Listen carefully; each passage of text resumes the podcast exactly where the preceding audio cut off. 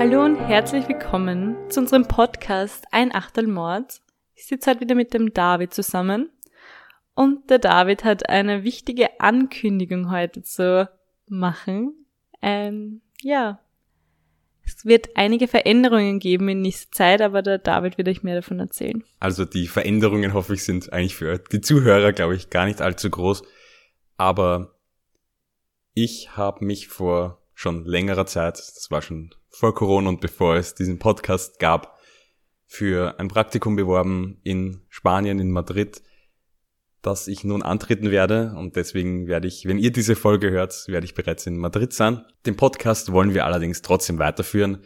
Wir werden deswegen über Skype oder so wieder aufnehmen. Wir haben es ja schon in der Corona-Krise gelernt. Wir hoffen, dass das Ganze hinhaut und dass auch weiterhin alle zwei Wochen die Folge in gewohnter Qualität, wie sie jetzt kennt, auch weiterkommen. Also hoffen wir, dass sich eigentlich da für euch nichts verändert, aber wir wollten euch das trotzdem eigentlich mitteilen. Ich habe aus diesem Grund auch heute einen Wein aus Spanien mitgebracht. Er heißt Toro Loco und es ist ein Reserva. Das ist, weiß nicht, ob du das sagst, wir haben heute mal dann auch gleich einen Wine-Fact am Anfang, damit wir auch unserem Podcast-Namen gerecht werden. Ein Reserva-Wein, es gibt ja bei uns manchmal, dass es ist ein Wein, der Reserve heißt. In Österreich ist das gar kein geschützter Name, aber normalerweise deutet das eigentlich auf eine besondere Qualität des Weins hin. In Spanien aber ist das ähm, unter bestimmten Auflagen, also in Spanien, damit man einen Wein Reserva nennen darf, muss er gewisse Auflagen haben und ich glaube, er muss in einem Holzfass gereift sein. Das ist eben das Besondere dran. Ich hoffe, er schmeckt sehr gut. Damit wir auch immer ein bisschen Wine-Facts bringen, bevor dann unser Fall beginnt. Wow, danke für den Fun-Fact, David. Okay. Ja, dann starten wir mit dem letzten Fall face-to-face für ein paar Monate. Gut, bist du bereit? Um dir den Abschied auch nicht zu schwer zu machen, habe ich mir gedacht, wir machen heute einen vielleicht etwas witzigeren Fall, also einen, wo man nicht da sitzt und uns schlecht wird, sondern wo es auch mal wieder ein bisschen happy ist, weil die letzten Folgen waren eh alles sehr deprimierend und deswegen auch gleich vielleicht eine Warnung für alle Leute da draußen, die jetzt hoffen, wieder irgendetwas super Blutrünstiges zu hören. In der heutigen Folge wird's mal weniger brutal und weniger schlimm und vielleicht etwas netter für einen schöneren Abschied, bevor uns wir uns jetzt wahrscheinlich sehr lange nicht wiedersehen. Und zwar ist es diesmal ein sehr, sehr alter Fall. Und zwar der älteste, den ich bisher mitgebracht habe. Und zwar sind wir Anfang des achtzehnten Jahrhunderts und es wird gehen um Jack Sheppard. Jack Sheppard wird am vierten März siebzehnhundertzwei in London geboren. Eigentlich hieß er John, aber genannt wurde er von allen Jack. Später auch Gentleman Jack oder Jack the Lad. Als er noch sehr jung war, starb sein Vater Thomas Sheppard, ein Zimmermann, weshalb Jack bereits mit sechs Jahren aus aus finanzieller Not sein Elternhaus verlassen musste und erst in eine Art Kloster, aber eigentlich war es ein Arbeitshaus, ziehen musste. Und dann kam er zu zwei Korbstuhlmachern. Der erste ist nämlich recht schnell verstorben und mit zehn kam er dann auch schon zu einem Wollhändler. Also er ist gerade mal zehn Jahre alt, war schon im Arbeitshaus und bei zwei anderen Meistern. Mit zehn dann eben bei diesem Wollmeister und bei dem arbeitete eben auch seine Mutter.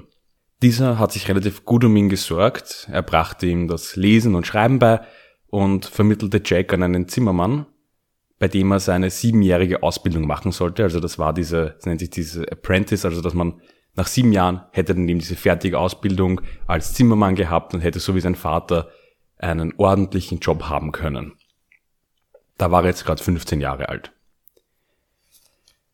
Die nächsten fünf Jahre ist relativ wenig aus seinem Leben bekannt. Aber wir wissen, dass er sich zu dieser Zeit einen Namen in den Tavernen Londons gemacht hatte.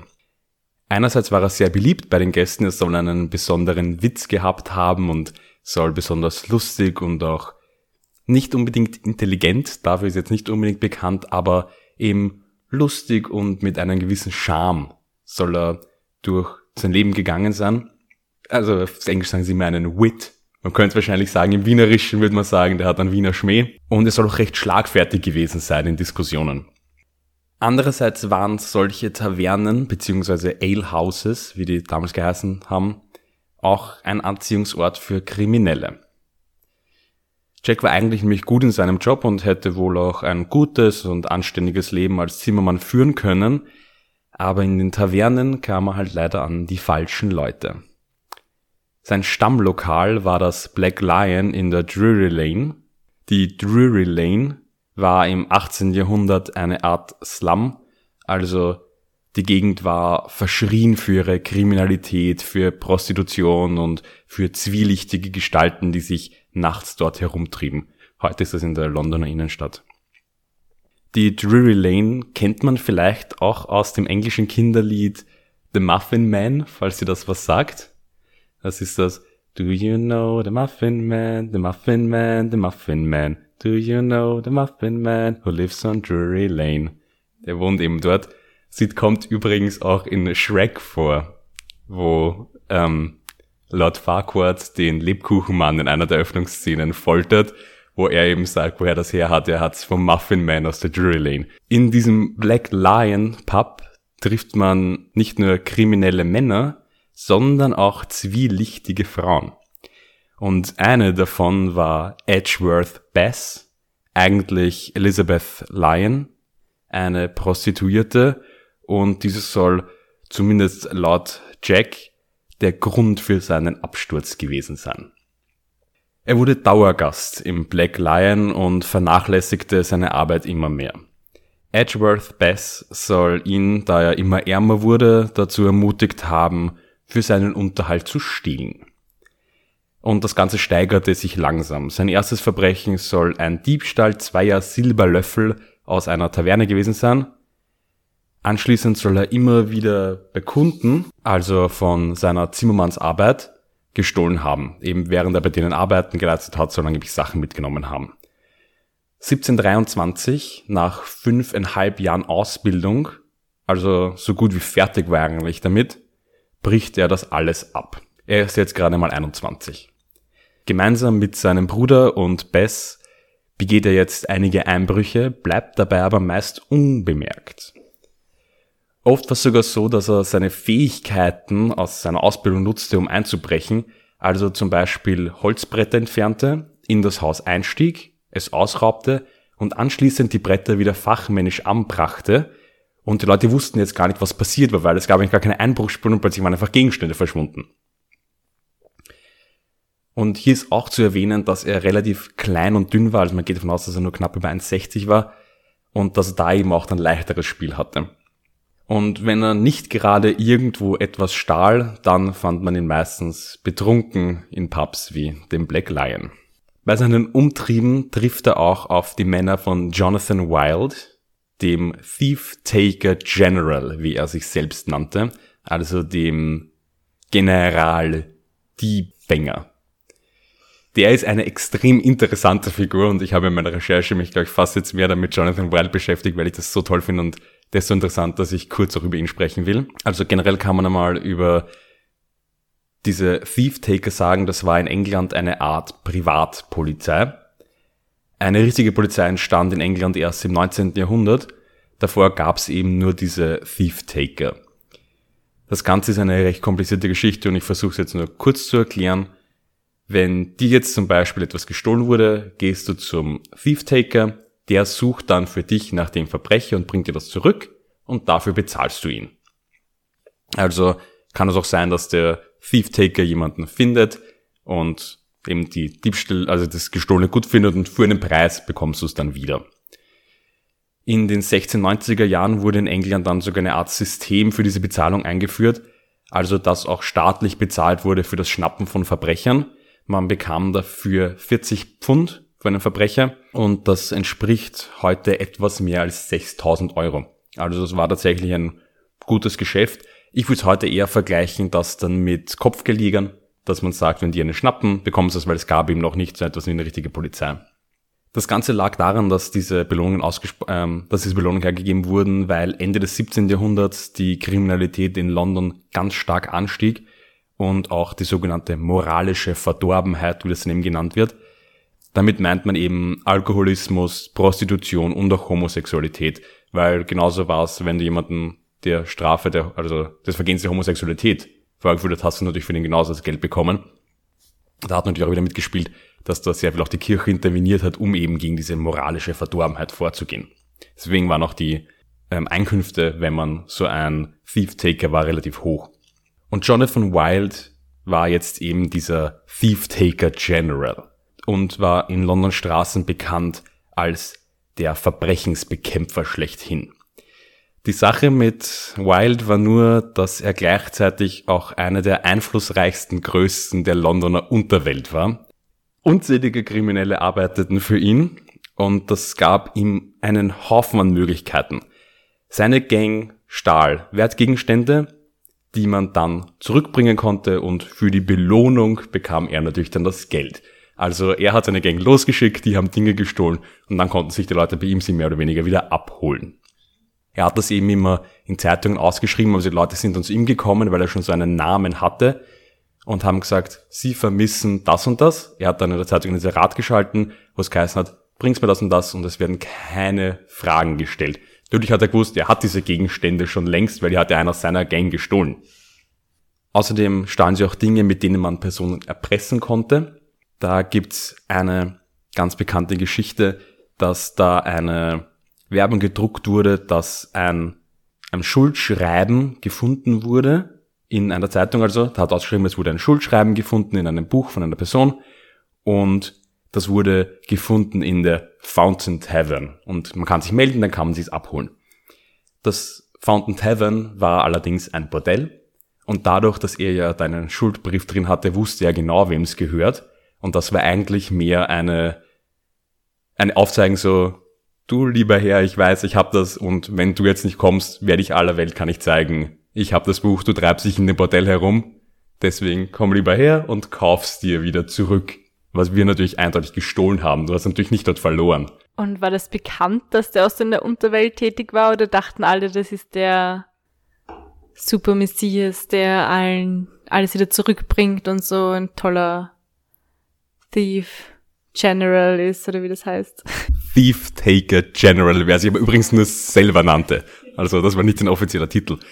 Ähm, er war bekannt als der Hüter der Straßen und der Bekämpfer der Verbrecher. Also er war in der Allgemeinheit nicht, also das hat man nicht gewusst, dass er eigentlich so dieser Unterweltherrscher war. Außerdem war es ihm durch seine Rolle als Gesetzeshüter eben auch möglich, Kriminelle aus anderen Gangs hinter Gitter zu bringen, während er seine Leute aus dem Gefängnis freikaufte. Also er hat natürlich da auch super Verbindungen dann zu den Gefängnissen gehabt. Und es waren zu diesem Zeitpunkt auch so gut wie alle Menschen bestechlich. Sollte ihn allerdings jemand aus seiner Gang betrügen und nichts von der Kohle abliefern, verkaufte er auch seine eigenen Leute an die Gefängnisse. Bis siebzehnhundertzwanzig hatte Wild somit eine Art Monopol sowohl über die Kriminalität als auch über die Kriminalitätsbekämpfung in London aufgebaut. In der Öffentlichkeit war er ein Held.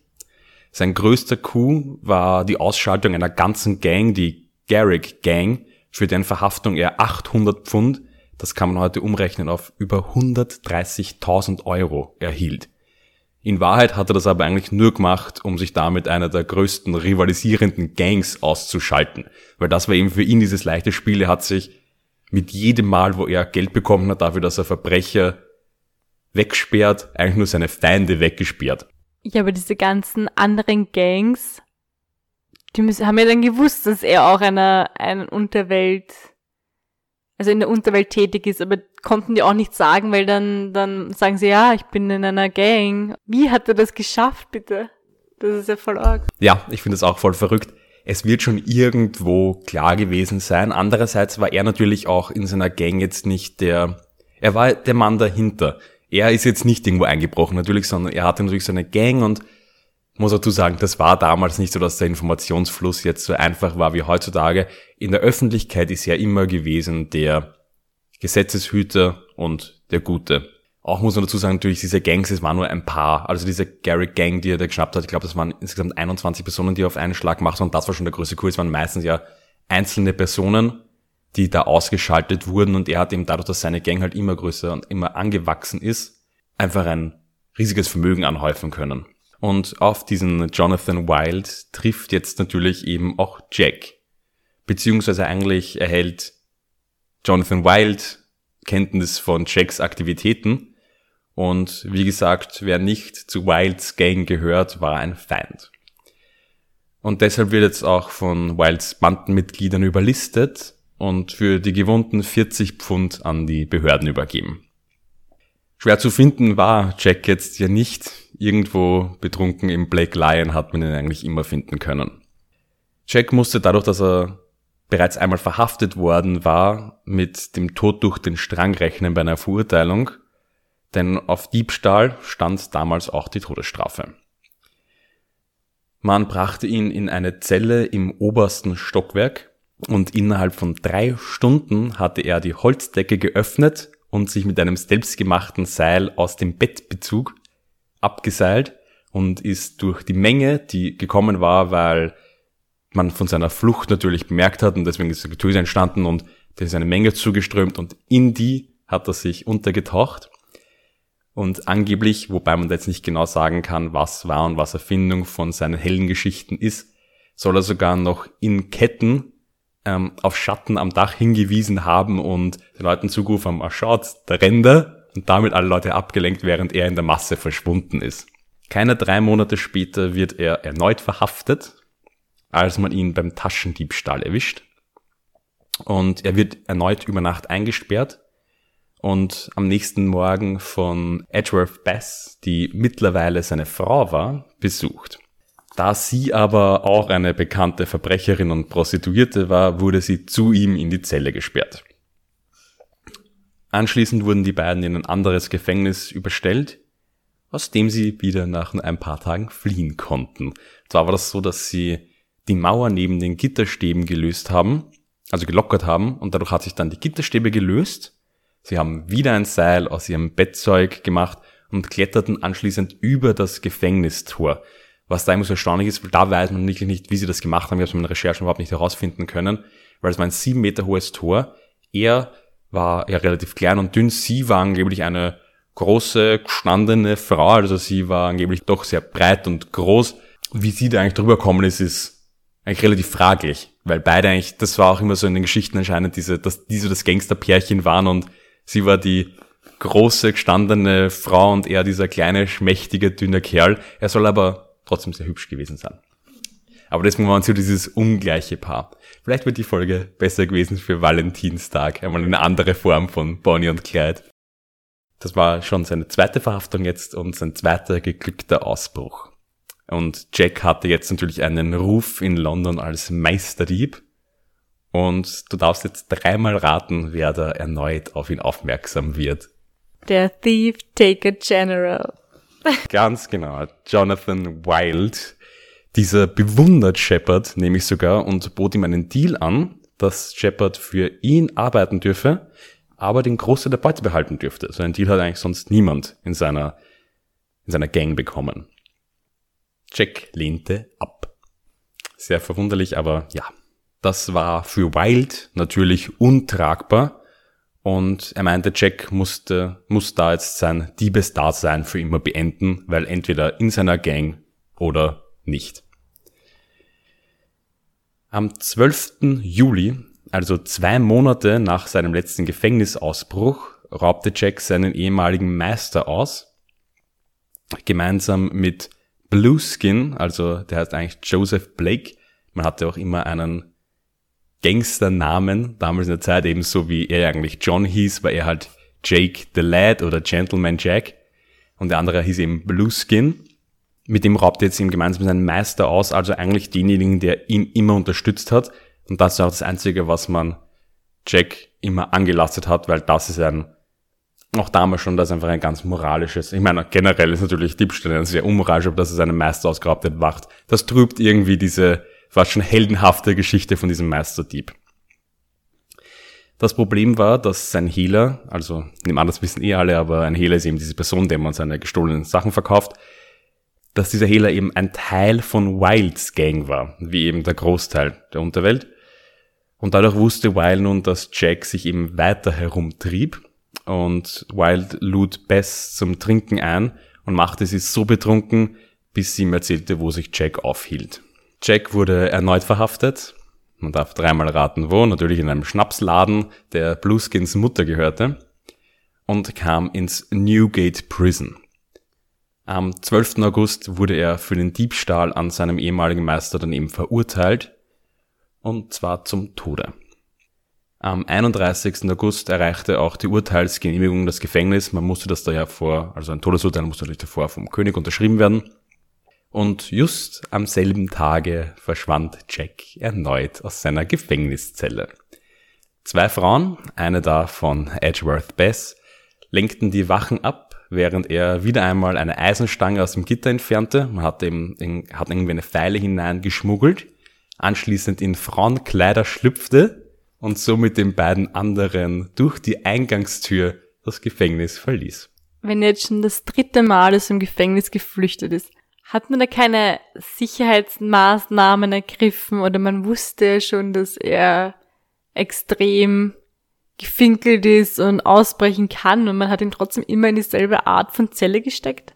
Bis dahin, ja, weil man ist anscheinend davon ausgegangen, ja, aber diesmal will er es nicht schaffen, diesmal will er es nicht schaffen, ja. Bis dahin hat man es noch nicht gemacht, aber ich kann jetzt schon spoilern, sie werden härtere Maßnahmen ergreifen. Unter den Einwohnern Londons war Jack mittlerweile eine lebende Legende. Einerseits, weil er ein echter Cockney, also ein echter eingeborener Städter Londons war und bei seinen Verbrechen niemanden verletzte und aufgrund der Faszination, dass es so schien, als könnte man ihn niemals länger als ein paar Tage festhalten. Davon, dass er eben niemanden verletzte, das war eben eine von diesen Sachen, die, glaube ich, ihn ganz ausgemacht haben, dass er bei seinen Einbrüchen wirklich niemals irgendjemanden ermordet hätte oder sonst was. Und deswegen war er auch ja, wie ich schon am Anfang gesagt habe, einer seiner Spitznamen, Gentleman Jack. Lange war er aber auch jetzt wieder nicht in Freiheit, denn bereits nach neun Tagen wurde er wieder geschnappt und kam wieder in das Newgate Prison.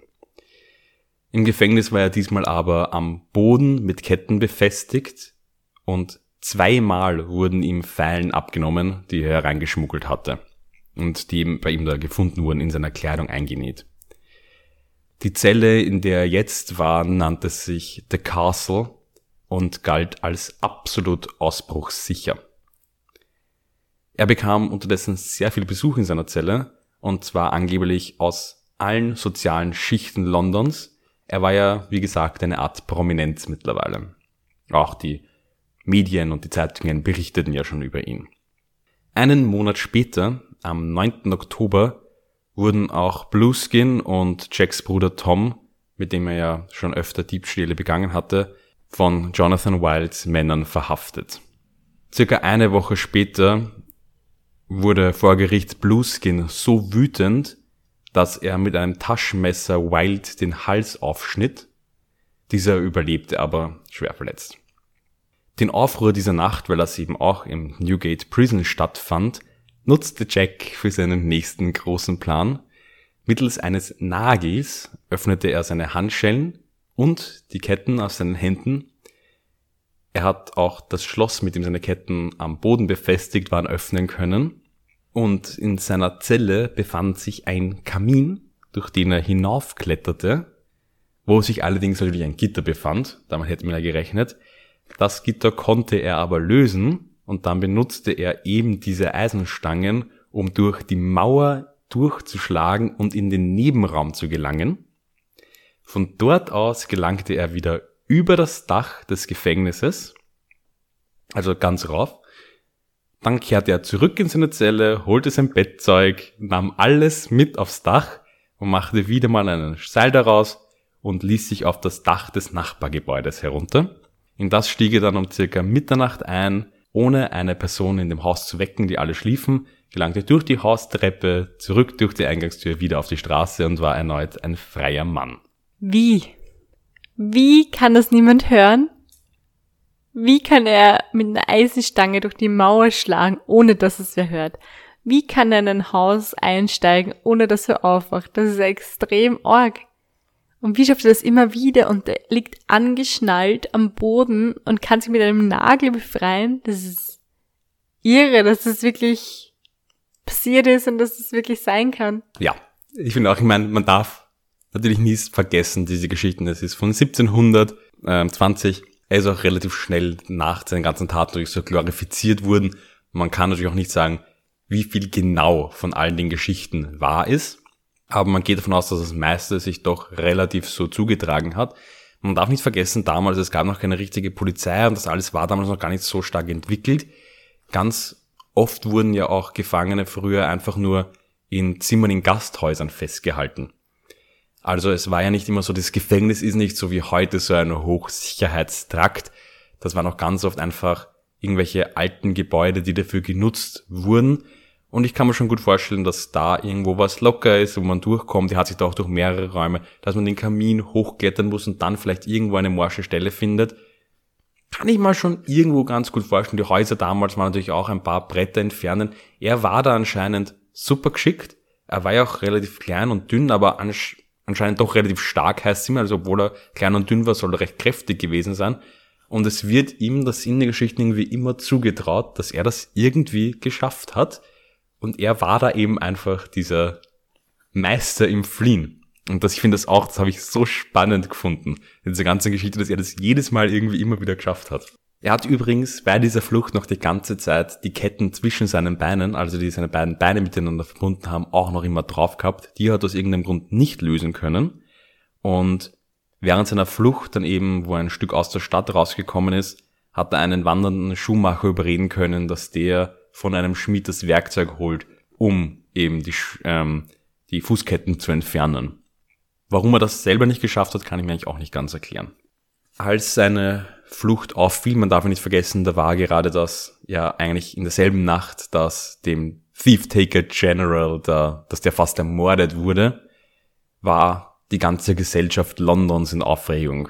Wieder einmal hat er es geschafft, die Zeitungen haben wieder über ihn geschrieben, Jack ist schon wieder, Gentleman Jack ist schon wieder auf freiem Fuß.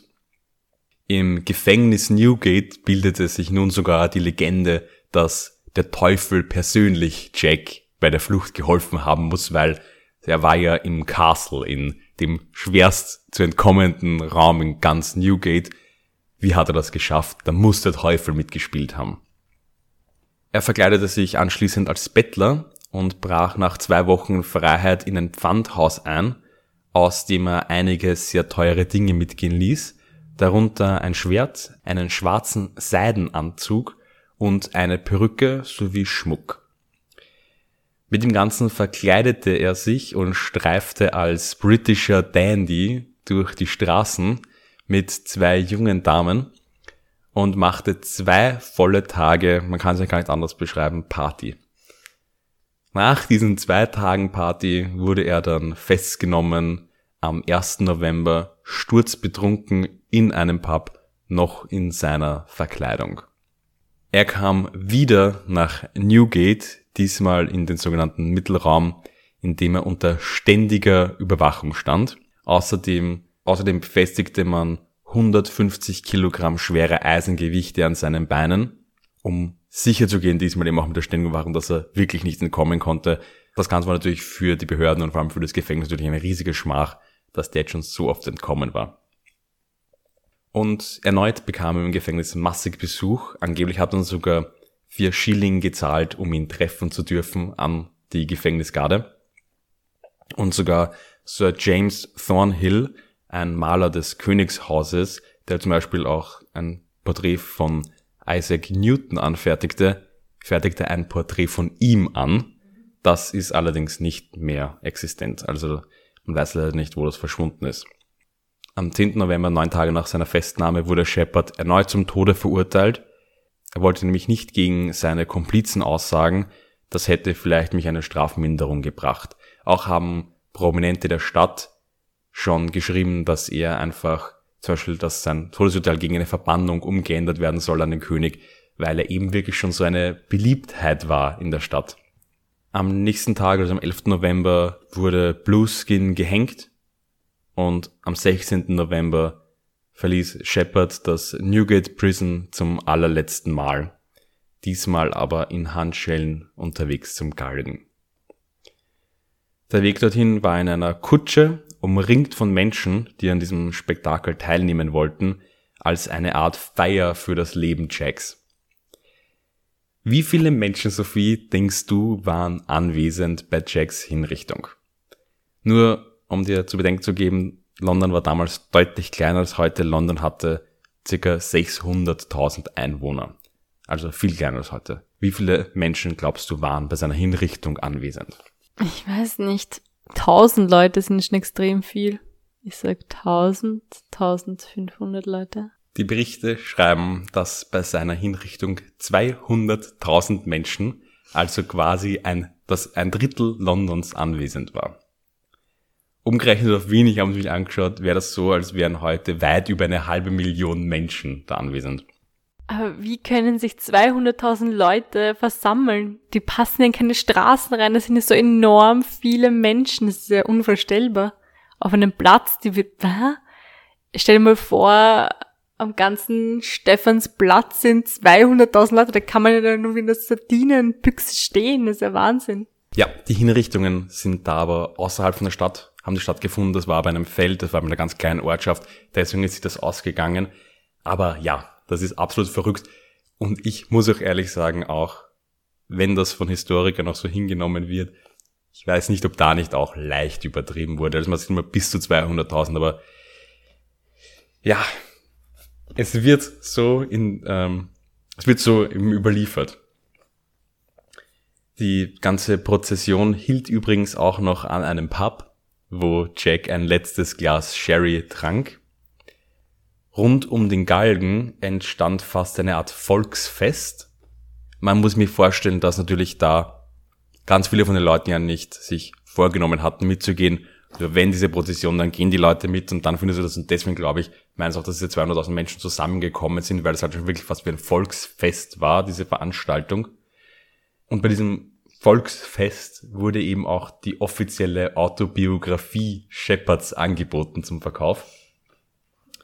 Und man geht heute davon aus, dass diese eben nicht er selbst geschrieben hat, sondern sie wurde vermutlich von Daniel Defoe für ihn geschrieben, also ghostgewritet. Dieser hat mich schon davor als Journalist öfter über Sheppard geschrieben. Defoe ist vielen vielleicht ein Begriff als Autor des Romans Robinson Crusoe. Sheppard wurde letztendlich fünfzehn Minuten lang gehängt, so stand es nämlich in seiner Anordnung. Seine Freunde und Komplizen hatten eigentlich vor, ihn sofort nach dem Hängen abzunehmen, und muss mich bedenken, er war relativ schmächtiger, also er hat eigentlich nicht viel gewogen, und die, der Strang war damals, heutzutage ist ja meistens so, dass wenn man, beziehungsweise später war es so, dass der normalerweise das Genick bricht, der Galgen, und dass man eigentlich sofort tot sein sollte. Damals hat das aber schon zehn Minuten dauern können, weil man eben da beim Hängen langsam erstickt wurde. Eben seine Freunde hatten mich eigentlich den Plan gehabt, dass er sofort danach abgenommen werden sollte und zu einem Doktor gebracht wurde, wo angeblich schon ein vorgewärmtes Bett bereit war, weil man ihn wiederbeleben wollte. Also das war halt dieser Plan. Er selber hatte auch ein Messer einstecken, mit dem wollte er sich, sobald man ihn aufhängt, losschneiden. Das wurde ihm aber aus dem Weg, aus dem Gefängnis von einer Wache abgenommen. Und eben, also das wurde bei ihm dann gefunden. Der Plan hat auch nicht funktioniert, weil durch die Menge hindurch sind seine Freunde nicht gekommen, weil es ihm so eine Menge war. Und außerdem haben die selbst die Leiche von ihm abgenommen, weil man Angst gehabt hätte, dass seine Leiche vielleicht zerstümmelt worden würde. Und deswegen hat sich das Gedränge in dieser Masse die Leiche genommen. Die Leiche wurde erst dann später gefunden und sie wurden dann aber doch in einer Kirche in London bestattet. Das war also nach fünfmaliger Verhaftung und viermaligem Ausbruch das Ende von Jack. Man muss auch bedenken, das ist siebzehnhundertvierundzwanzig, er war dort also gerade einmal zweiundzwanzig Jahre alt. All diese Dinge haben sich ja im Prinzip in einem Jahr abgespielt. Der Thieftaker General Jonathan Wild nahm übrigens nicht an der Hinrichtung teil. Er war immer noch schwer verletzt und bettlägerig. Diese Verwundung und seine Niederlage gegen Sheppard, weil es wurde von allen als Niederlage seinerseits aufgefasst, weil er, weil Sheppard, obwohl er jetzt natürlich dann auch gestorben ist und hingerichtet wurde, ihm irgendwie die Stirn geboten hat, und weil er eben so eine Art Legende dann schon fast war, haben sich andere Diebe und andere Leute auch aus der Gang von Jonathan Wild ein Vorbild an Sheppard genommen, der eben dieses Angebot abgelehnt hat, was anscheinend davon noch niemand getan hat, weil es hat sich niemand getraut. Und das führte dazu, dass auch seine Gang langsam Aufstände gegenüber ihm führte. Er verlor komplett die Kontrolle über sein Netzwerk und innerhalb seines Untergrunds begann deswegen sich langsam ein Aufstand gegen zu bilden, vor allem dadurch, dass er jetzt eben schon so schwer verletzt war und im Bett war, konnte er auch da nicht mehr das ausüben. Wild kam kurze Zeit später selbst nach Newgate, also ins Gefängnis, weil er bei einem bevorigen Gefängnisausbruch geholfen hatte. Die Allgemeinheit hatte nach einer anderen großen Affäre gegen den Lord Chancellor, dem eben danach gewiesen wurde, dass er sich für sehr, sehr große Menge Geld bestechen hat lassen, genug von der Autorität von Wilde und von dem vorgespielten Verbrecherbekämpfer, und deshalb fiel er in der Gesellschaft Londons in Ungunst, und auch seine Gangmitglieder, die er jetzt gegen ihn aufbaten, verrieten ihn, sagten gegen ihn aus, um ihre eigene Haut zu retten. Am vierundzwanzigsten Mai siebzehnhundertfünfundzwanzig, also ein halbes Jahr nach Jack Sheppards Tod, wird nun auch Jonathan Wild, sein größter Erzfeind, durch den Strang hingerichtet. Bereits in den folgenden Jahren erscheinen übrigens sehr viele Theaterstücke und es werden überall das Leben von Jack Sheppard aufgeführt.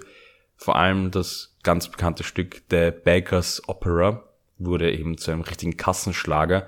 Und das gilt als das Vorbild für die Drei-Groschen-Oper von Bertolt Brecht, die er in einem ähnlichen Milieu spielt. Also er gilt als das Vorbild für Mackie Messer.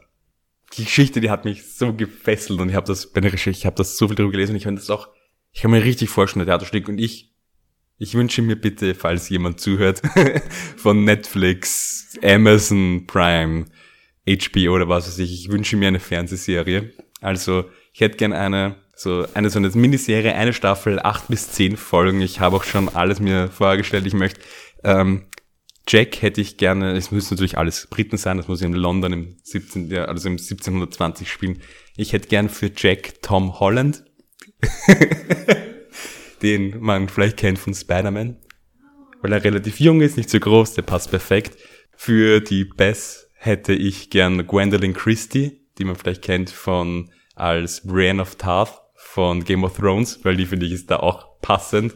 Als Blueskin, Blues, als Blueskin hätte ich gern Nicholas Hoult und als Jonathan Wild hätte ich gern Benedict Cumberbatch. Ich kann mir das richtig toll vorstellen, also falls jemand von euch zuhört, macht's das bitte. Ich melde mich gerne als Co-Produzent. Ich freue mich sehr auf diese Serie, falls sie jemand macht. Okay, du bist crazy, David. Schenk dir deinen Wein an. Gluck, gluck, gluck. Ich finde, das war wieder so ein Fall, wo man einfach den Verbrecher oder den Täter so glorifiziert und ihn eigentlich als Held sieht und den Thief-Taker General als den Bösewichten sieht. Ich meine, er war auch Bösewicht, weil er auch in der Unterwelt war, aber in diesem Zusammenspiel halt. Ja, cooler Fall, eben irgendwie lustig und ja, Org, wie der immer wieder ausbrechen konnte. Und ja, traurig, dass er dann doch am, also erhängt wurde und dort sein Ende fand, aber dann auch wieder ein, diese Brücke, dass dieser Wild auch eigentlich genauso geendet hat wie er. Was auch irgendwie so, ja, fast nicht makaber, aber halt, weiß ich nicht, toller Fall. Danke, dass ich verrückt bin. Ich freue mich schon sehr auf die Fernsehserie.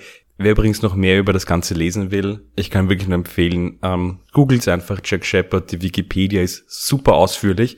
Hätte ich das gewusst, hätte ich mir nicht extra das Buch holen müssen, weil die Wikipedia ist genauso ausführlich wie jedes Buch, das es über ihn gibt und wirklich super recherchiert, also schaut euch das an, wenn es euch wirklich noch mehr interessiert. Was mir bei der Geschichte aufgefallen ist, und das ist auch, glaube ich, das, wo diese, das Narrativ ja eben auch durch sicher diese angebliche Autobiografie, die ja schon bei seiner Hinrichtung entstanden ist, geführt wurde, dass er natürlich sehr glorifiziert ist in dieser ganzen Geschichte und vor allem die Figur der Bess ist da für mich, glaube ich, anders zu betrachten, weil es ist für mich schon wieder so ein bisschen diese typische Geschichte, wo der junge, liebe Mann von der bösen Frau verführt wurde, eingeführt wurde. Das Ganze, sie ist ja dann auch die, die ihn verrät, bei der einen ähm, Onion Wild, bevor er das nächste Mal festgenommen wird. Und das ist auch für mich dieses typische Narrativ, was man ja öfter kennt, also dass diese Freunde fest sind. Aber für mich sind sie doch, das wäre eine Frage nämlich für dich, für mich sind sie doch irgendwo eines dieser glorreichen Verbrecherpaare, eben so wie Bonnie und Clyde, also das typische, wo man irgendwie sagt, die gehören zusammen. Ja, sie hat ihn doch auch nur verraten, weil sie betrunken war. Oder weil er sie abgefüllt hat. Vielleicht wollte sie das ja gar nicht, sondern sie konnte nicht anders. Ja gut, betrunken waren sie alle. Jack war ja generell immer betrunken. Das war ja auch das, was man immer sagt, was ihm zum Verhängnis geworden ist, dass man ihn eben auch, dass die Polizei ihn so leicht aufgespürt hat. Weil, wo suchst du nach Jack Sheppard? Wo wohl? In dem Pub, wo sich alle Verbrecher herumtreiben, wo er Stammgast ist, wieder in dem in dem Schnapsladen, dem seiner, der Mutter seines Komplizen gehört. Also er hat's, glaube ich, da, finde ich, vermisse ich dann wieder seine Intelligenz, die er bei den Ausbrüchen gehabt hat, dass er nicht irgendwo gescheiter untertaucht ist, weil er ist immer in London blieben, er ist immer wieder in die gleichen Schnapsläden und Tavernen gegangen und auch dadurch immer wieder geschnappt worden, weil man muss so sagen, das ist ja alles so schnell hintereinander passiert. Der war neun Tage in Freiheit und schon wieder im Gefängnis. Also seine Ausbrüche haben jetzt gar nicht da, glaube ich, so viel gebracht. Ja, aber ich glaube, gerade das ist die Faszination und wahrscheinlich wollte er gar nicht weg. Das war einfach das Spiel, was er gespielt hat. Also sein Leben halt einfach. Und das habe ich mich auch gefragt, hat er überhaupt eine Wohnung gehabt oder so? Weil wenn er einen festen Wohnsitz gehabt hätte, dann müssten die ja einfach nur immer dorthin gehen und dann schlaft er und dann ist er ja eh da. Du hast mal gesagt, er hat sich als Obdachlose verkleidet oder so, also hat er einfach immer auf der Straße geschlafen und hat einfach nur Party gemacht und ist dann irgendwo untergekommen. Auch hier würde ich jetzt sagen, du darfst dreimal raten, wo er ein Zimmer hatte. Im Black Lion Tavern. Ja, tatsächlich, das war damals natürlich üblich, dass solche Tavernen und Gasthäuser auch für sehr viele Leute die dauernde Bleibe waren, also dass man auch teilweise Jahre dort gewohnt hat, vor allem, weil ja anfangs auch dieser, wenn man noch Schreinerlehrling ist, hat man entweder oft beim Meister gewohnt oder eben auch ein Zimmer für längere Zeit gehabt in einem Gasthaus, also das war gar nicht unüblich, aber ja, er hat, ist auch relativ schwer nachvollziehbar, aber auf jeden Fall zur Anfangszeit seiner Verbrechen hat er auch im Black Lion gewohnt. Er ist dann öfter wieder natürlich auch bei Freunden, bei Komplizen und so untergekommen, wie ihm gesagt, also runterkommen in dem Schnapsladen ja, von der Mutter seines Komplizen. Also er ist irgendwo anders unterkommen, einen fixen Wohnsitz, dass man jetzt sagt, da weiß man, dass er da wohnt, hat er nicht, weil er war ja im Prinzip durchgehend auf der Flucht. Nach seinem ersten Ausbruch war er immer auf der Flucht, hat sich irgendwo verstecken müssen, hat sich auch einmal auf einem Bauernhof versteckt, wo er eben gefunden wurde. Das war nach dem Ausbruch, wo er eben noch die Ketten an hatte, deswegen hat dieser Bauer auch gewusst, dass er offensichtlich ein Verbrecher ist und geflüchtet ist. Er hat aber damals behauptet, dass er aus einem anderen Gefängnis geflohen wäre, das gar nichts jetzt irgendwie was Schlimmes gewesen wäre. Aber er hat sich doch, er hat sich halt immer irgendwie durchwurschtelt durch das ganze System. Deswegen glaube ich auch nicht, dass man jetzt sagen kann, er hat irgendwie so ein glückliches Leben gehabt, weil ich würde es auf keinen Fall sagen, weil sobald er ja ein bisschen Geld gestohlen hat, hat er es ja wieder versoffen in einer Taverne. Deswegen, er war ja auch nicht alt, er ist ja nicht alt geworden, er ist ja gerade mal vierundzwanzig Jahre alt geworden. Aber ich glaube, das wird auch wieder die Serie, die ich da jetzt gerade in Planung habe, so toll machen, weil das so spannend ist, der ist immer nur so kurz draußen und kommt schon wieder ins Gefängnis. Aber er hat es offensichtlich auch nie geschafft, irgendwie sich zu verbessern. Und das, obwohl er eigentlich am Anfang eigentlich so eine tolle Karriere vor sich gehabt hat. Ich möchte ihm da noch was kurz zu sagen, eben zu der Polizei. Also nach diesem Ganzen mit ähm, Jonathan Wild, dem Thief-Taker General, hat sich dann auch später, also in den siebzehnhundertfünfziger Jahren, also eigentlich siebzehnhundertneunundvierzig, hat sich dann die sogenannten Bow Street Runners gegründet, also da wurde dann tatsächlich auch eine Polizei eingeführt, also kurz nach diesen ganzen Verbrechen, nur ein paar Jahrzehnte später gab es dann so einen Vorläufer der Polizei, weil man eben gemerkt hat, es braucht auch irgendeine Form der Kontrolle. Und die Polizei, wie wir sie kennen, ist ja eigentlich erst eine Erfindung aus dem neunzehnten Jahrhundert, weil natürlich die Frage war, wie soll diese staatliche Autorität das machen? Ganz früher waren es eben meistens militärische Einheiten, auch die Bow Street Runners waren eigentlich zum Militär gehörig. In Wien zum Beispiel war im fünfzehnten Jahrhundert ist eingeführt worden die Stadtwache, die eben für Ordnung gesorgt hat, aber so ein richtiges Organ, das dafür da war, dass man Verbrechen jemanden anzeigen konnte, gab es damals halt einfach noch nicht. Und deswegen finde ich es auch irgendwie ganz klar, dass sich so eine Geschichte wie die rund um Jonathan Wild bildet, dass man sagt, dass der gleichzeitig kriminell ist und der kriminellen Fänger, weil es ist das perfekte Geschäftsmodell. Man schafft sich damit selber seine Kunden, wenn man die Kunden davor selber bestiehlt. Also, das war eigentlich, das hat eigentlich mehr für mich ein Problem aufgezeigt in der damaligen Zeit eigentlich, dass mit der steigenden Kriminalität, die eben damals aufgekommen ist in London, dadurch, dass eben die Stadt auch immer mehr gewachsen ist und auch immer mehr arme Leute in die Stadt gekommen sind, das keine Lösung angeboten hat, und deswegen kommt es dann eben auch zu solchen, glaube ich, fast glorreichen Kriminellen, die von der Stadt geliebt werden. Und ich glaube, da hat eben auch mitgespielt halt bei ihm, und wir haben das schon mal besprochen in der Folge, glaube ich, über Selbstjustiz, wo wir auch geredet haben über Robin Hood und diese ganzen Geschichten, weil er ist ja für mich eine typische Robin Hood-Darstellung, dass man sagt, er tut niemandem weh, er stiehlt nur, aber er ist ja irgendwie doch eine gute Haut. Er ist eben doch der Gentleman, der ihm, weil er niemanden verletzt, weil er niemanden weh tut, und er hat halt, wie den Sheriff von Nottingham, diesen Gegenspieler, der auch gleichzeitig ein bisschen böse ist. Und deswegen glaube ich, das macht ihn dann noch einmal, vor allem dann in der späteren Rezeption, wenn man sagt, wo schon bekannt war, dass Jonathan Wild eben so böse war in den späteren Darstellungen von seiner Geschichte, wie eben dann in den Theaterstücken, dass man sagt, der Böse war in Wahrheit die Autorität, die auch korrupt ist. Und er war ja dann gar nicht der Böse, weil sein größter Gegenspieler war ja der noch bösere Unterweltherrscher, und er war eigentlich der, der auf eigene Faust dagegen gegangen ist und das alles alleine gemacht hat. Und das, glaube ich, macht seine Geschichte ja noch einmal so faszinierend, wegen eben diesen ganzen Parallelen und wegen fast einem Heldenepos, eigentlich diese Theaterstücke, die ihn ja auch alle so verherrlicht haben, obwohl er Verbrecher war. Und das hat mich an dieser Geschichte so fasziniert. Deswegen, Recherche habe ich, bin da ewig gesessen und habe alle möglichen, es gibt auch über ihn Gedichte und über seine Heldentaten, seine Ausbrüche. Also Heldentaten muss man, ich kann mir nur in Anführungszeichen sagen, weil es waren Gefängnisausbrüche. Dieser Wild, also das System von ihm erinnert mich leicht an die Mafia irgendwie. Weil äh, die haben auch ein Unter, Unterweltkonstrukt, aber treten auch eigentlich immer als, also teilweise als die normalen oder guten Menschen, finde ich, kann man schon so sagen, oder bringen auch was für die Allgemeinheit, wie wir in der Mafia-Folge schon besprochen haben.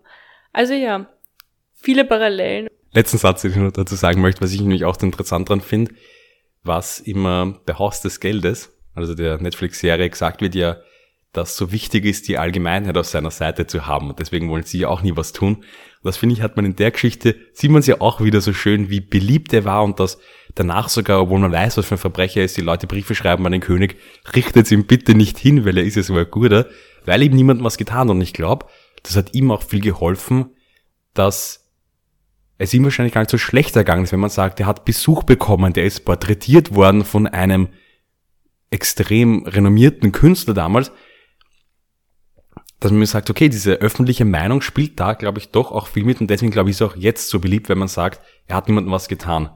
Und das finde ich doch irgendwo, wo man es auch da wieder sieht, also dass das, glaube ich, schon stimmt auch, dass, dass die öffentliche Meinung über Kriminelle sehr viel auch für die tun können, wenn man eben ein gutes Bild abgibt. Ich meine, am Ende hat sie natürlich trotzdem nichts gebracht, die wurde trotzdem hingerichtet. Jetzt haben wir heute mal einen bisschen entspannteren Fall wieder gehabt, nach den letzten paar Folgen. Ihr könnt uns gerne auf Instagram folgen, da heißen wir ein Achtelmord Punkt podcast, und ihr könnt uns dort auch gerne Nachrichten und Anregungen und, und Feedback schicken. Für längere Nachrichten könnt ihr uns auch gerne eine E-Mail schicken, da heißen wir ein Achtelmord at gmail Punkt com. Falls euch dieser Podcast gefällt, würden wir uns sehr über eine Bewertung freuen, zum Beispiel auf Apple Podcasts. Und ja, dann hören wir uns in zwei Wochen wieder, über Skype dann. Ich bin schon gespannt, wie das laufen wird. Aber wir trinken jetzt noch unseren spanischen Wein aus und hören uns dann in zwei Wochen wieder.